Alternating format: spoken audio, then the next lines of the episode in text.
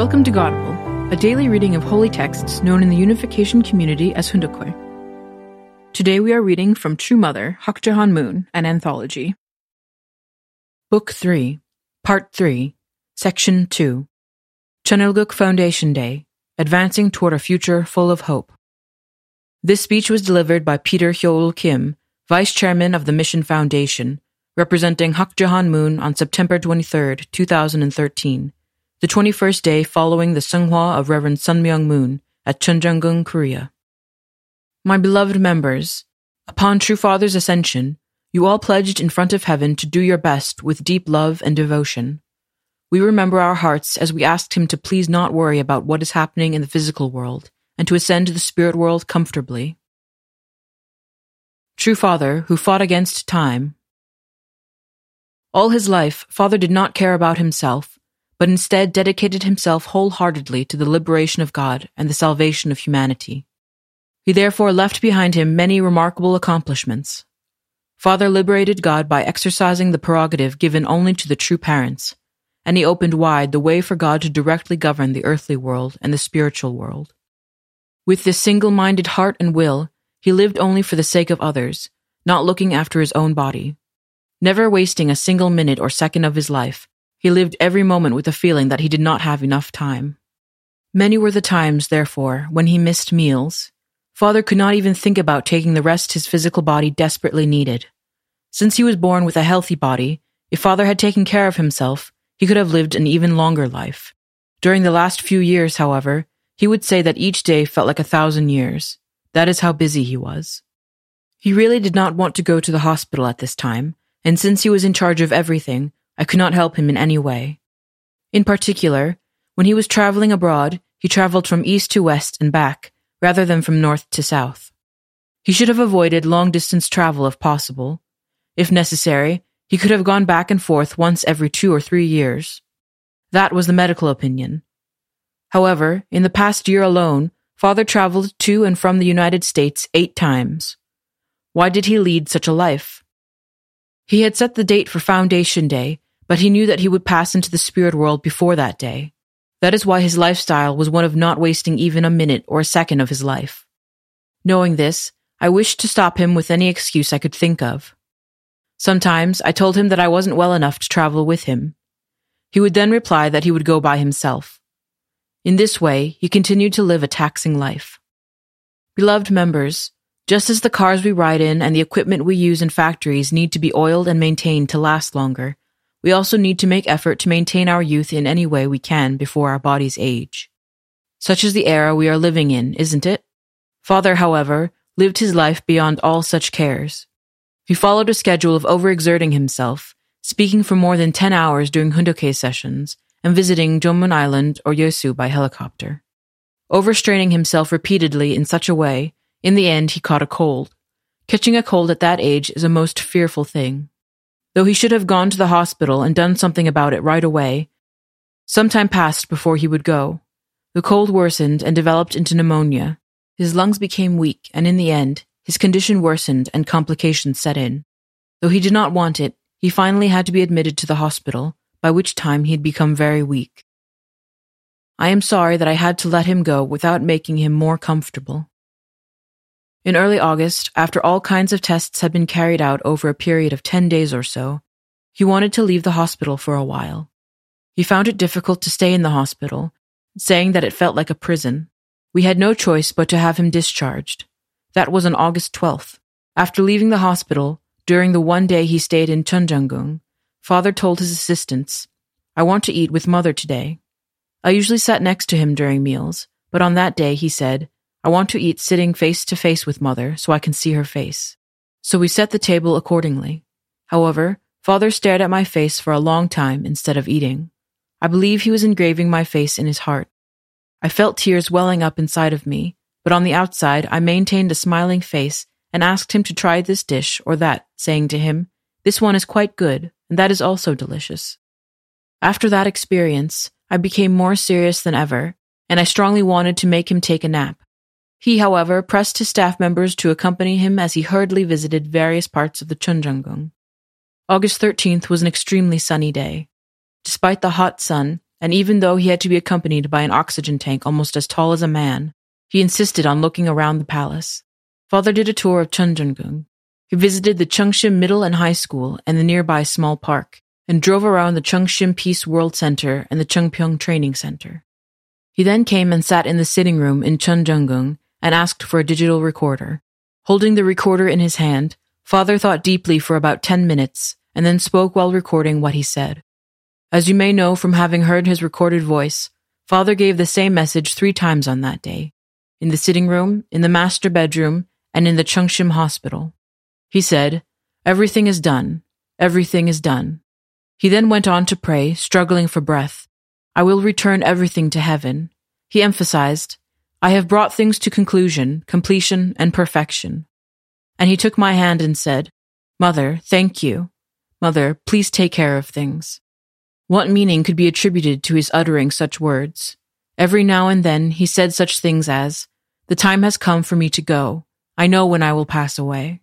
I am sure that during this time he was making his final preparations. What I am relating to you is only a small part of what happened before Father ascended. In truth, I experienced much more with Father during those days. When we had our meals, we usually sat next to each other, and he would be aware of my presence and would hold my hand firmly in his as he ate. Whenever I think about such things, I am very sorry, and it hurts my heart to think that I let him go without making him more comfortable. When I asked him to rest, he sometimes said, I want to lay my head in your lap, mother, and he would take a very short nap. Of late, he had been doing things he had never done when he was healthy. Father, who had lived his whole life more energetically than anyone else, wished to stay close to me at all times when he became less well, and needed me and depended on me like a child does his mother. Repay the love and grace you received from True Father. Yesterday, I was told that a member had mentioned feeling empty after Father passed away and was missing him so much that if she could see my face, she would be strengthened.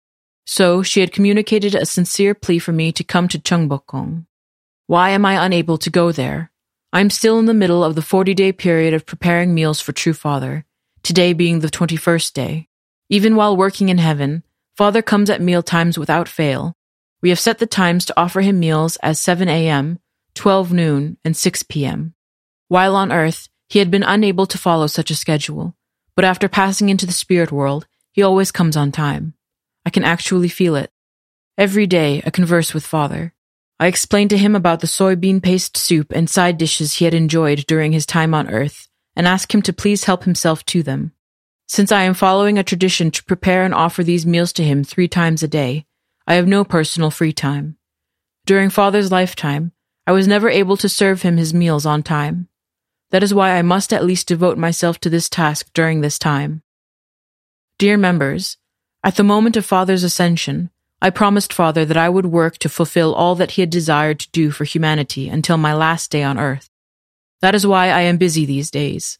I need to reorganize Korea's presently complicated situation and I intend to establish the tradition of marching forward centering on spirit and truth in our unification church. With the goal of nurturing our church to become a spontaneous one, I am receiving reports from many of our church officials and leaders and making new plans. Therefore, I ask you to please wait just a little while longer. Given that the Lord at his second coming, the Savior, the Messiah, and the true parent who came to this world after a wait of 6,000 years, has now ascended to the spirit world, do you think 40 days of devotion is enough? Would 100 days of devotion be enough? There is no limit to attendance through religious devotion. Henceforth, I hope you will understand that everything that is carried out in Korea from this day onward will be centered on True Mother. Our first goal is to do our absolute best and fight at the risk of our lives to firmly establish Cheon Il Guk by Foundation Day. I hope you will not forget that the responsibility to bring this nation and all its citizens to receive the marriage blessing from true parents lies with you. Only by working a hundred times or a thousand times harder than before can you repay the love and grace you have received from True Father. Dear members, we will now make our Unification Church a living and breathing church, as it was in the early days. We will develop it into a spontaneous, creative, and dynamic church, unrestricted by numbers or systems. We will make it into a church centered on the principle and on love, which will be like a nest with the warmth of a mother's embrace that will make all of us wish to go there all the time and always remain there. As in the beginning time, we will make it so that the sound of divine principle lectures is constantly heard in our churches. I hope all of you will be grateful for the work you do day by day and that you will be blessed. Please achieve the best results of your life. Foundation Day is not far off now. Once again, I ask all of you to please become such people. Section 3 The New Culture of Heart Revolution. This speech was given at a celebration of the 40th anniversary of the Yankee Stadium rally on June 5, 2015, on the lawn of the Belvedere Training Center in New York. Beloved members, blessed families, ambassadors for peace, members of the American Clergy Leadership Conference, I am very happy to meet you here today. Since we have gathered today to celebrate the 40th anniversary of the Yankee Stadium rally, there is something I would like us to reflect upon. Let us think about what kind of hope Heavenly Parent and true parents have for America right now. After creating the environment for them to live in, God created our first ancestors, Adam and Eve, who were to fulfill His dream. He especially gave human beings their portion of responsibility.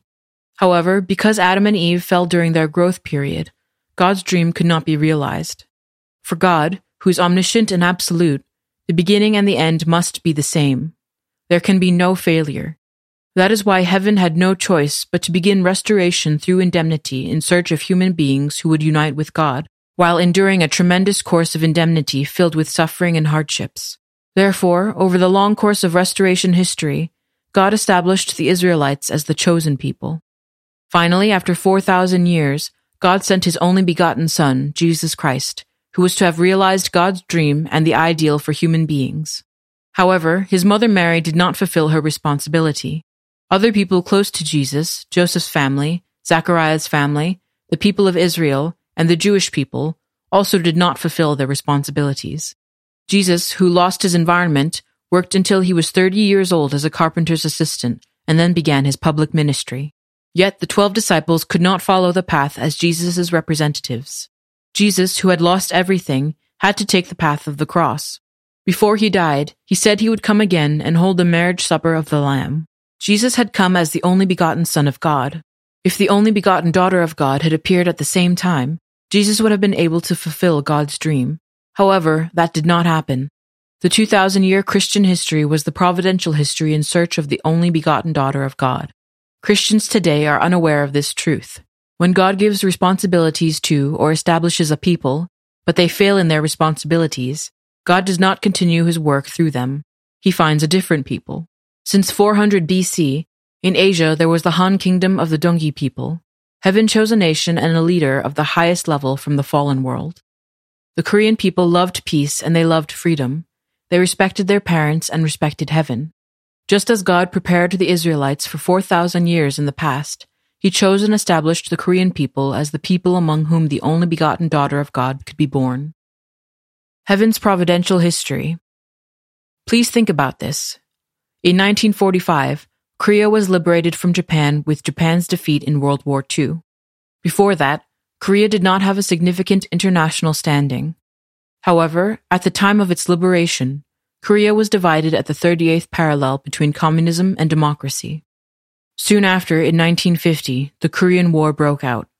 I was born in 1943 as heaven led the providence in search of the only begotten daughter, which was central to the essential preparations for the second coming of the Lord.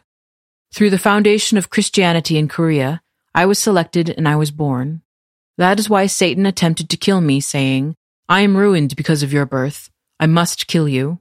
However, Daemonim battled with Satan spiritually and was victorious. I was born in what is now North Korea. When I was very young, Korea was separated into democratic and communistic areas at the time of its liberation from Japan, and the situation in the country was not stable. Furthermore, Christianity had come to Korea just a little more than a hundred years earlier, Nearly all the Christians at that time were waiting for the returning Lord to come on clouds. However, there were many spirit led churches in the area around Pyongyang who believed that the returning Lord would come in the flesh. These groups believed that the returning Lord would come to Pyongyang. With Korea divided into North and South and the forces of democracy and communism still in conflict, it was not safe for me to remain in North Korea. So heaven guided my maternal uncle to go abroad to study in Japan.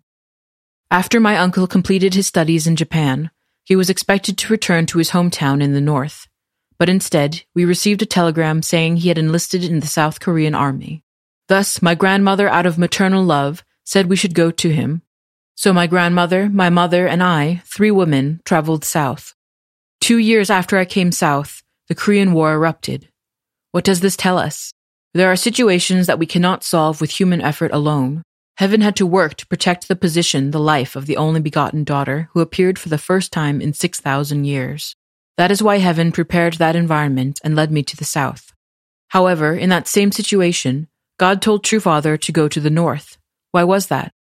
God also had to confirm the person in the position of the returning Lord, the position of the only begotten Son of God. Jesus had appeared to Father when Father was 16 and asked him to complete Jesus' unfulfilled mission. In order to do this, Father had to restore through indemnity Jesus' 33 year life course. And during that time, he also had to uncover the message that God wanted to teach all of humankind.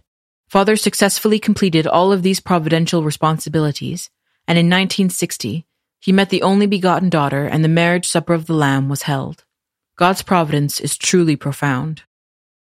It is time for a new culture of heart revolution. Heaven brought about the birth of the returning Lord and the true parents, and laid the foundation in the satanic world for the providence to unfold. That was the motivation that led to America's preparation as a leading nation. In the 17th century, King James of England had the Bible translated into English so that common citizens could read it. Even then, Christianity was unaware of the true center of the providence, as if it were a shell without a core. Unaware of its role in the providence, Christianity developed various systems and laws under which people could not lead their lives of faith freely. Therefore, the Puritans began following their own path, seeking a place where they could freely practice their faith and attend God. That is how America was founded. America had previous leaders before the Puritans came. However, Heaven took the side of the Puritans and blessed America abundantly so that the foundation for the returning Lord could be established. During the Second World War, Heaven raised America to a position in which it could embrace the entire world. America attained a status similar to that of the Roman Empire 2,000 years earlier. America should have created the environment to receive and attend the returning Lord, not only in America, but also throughout the world.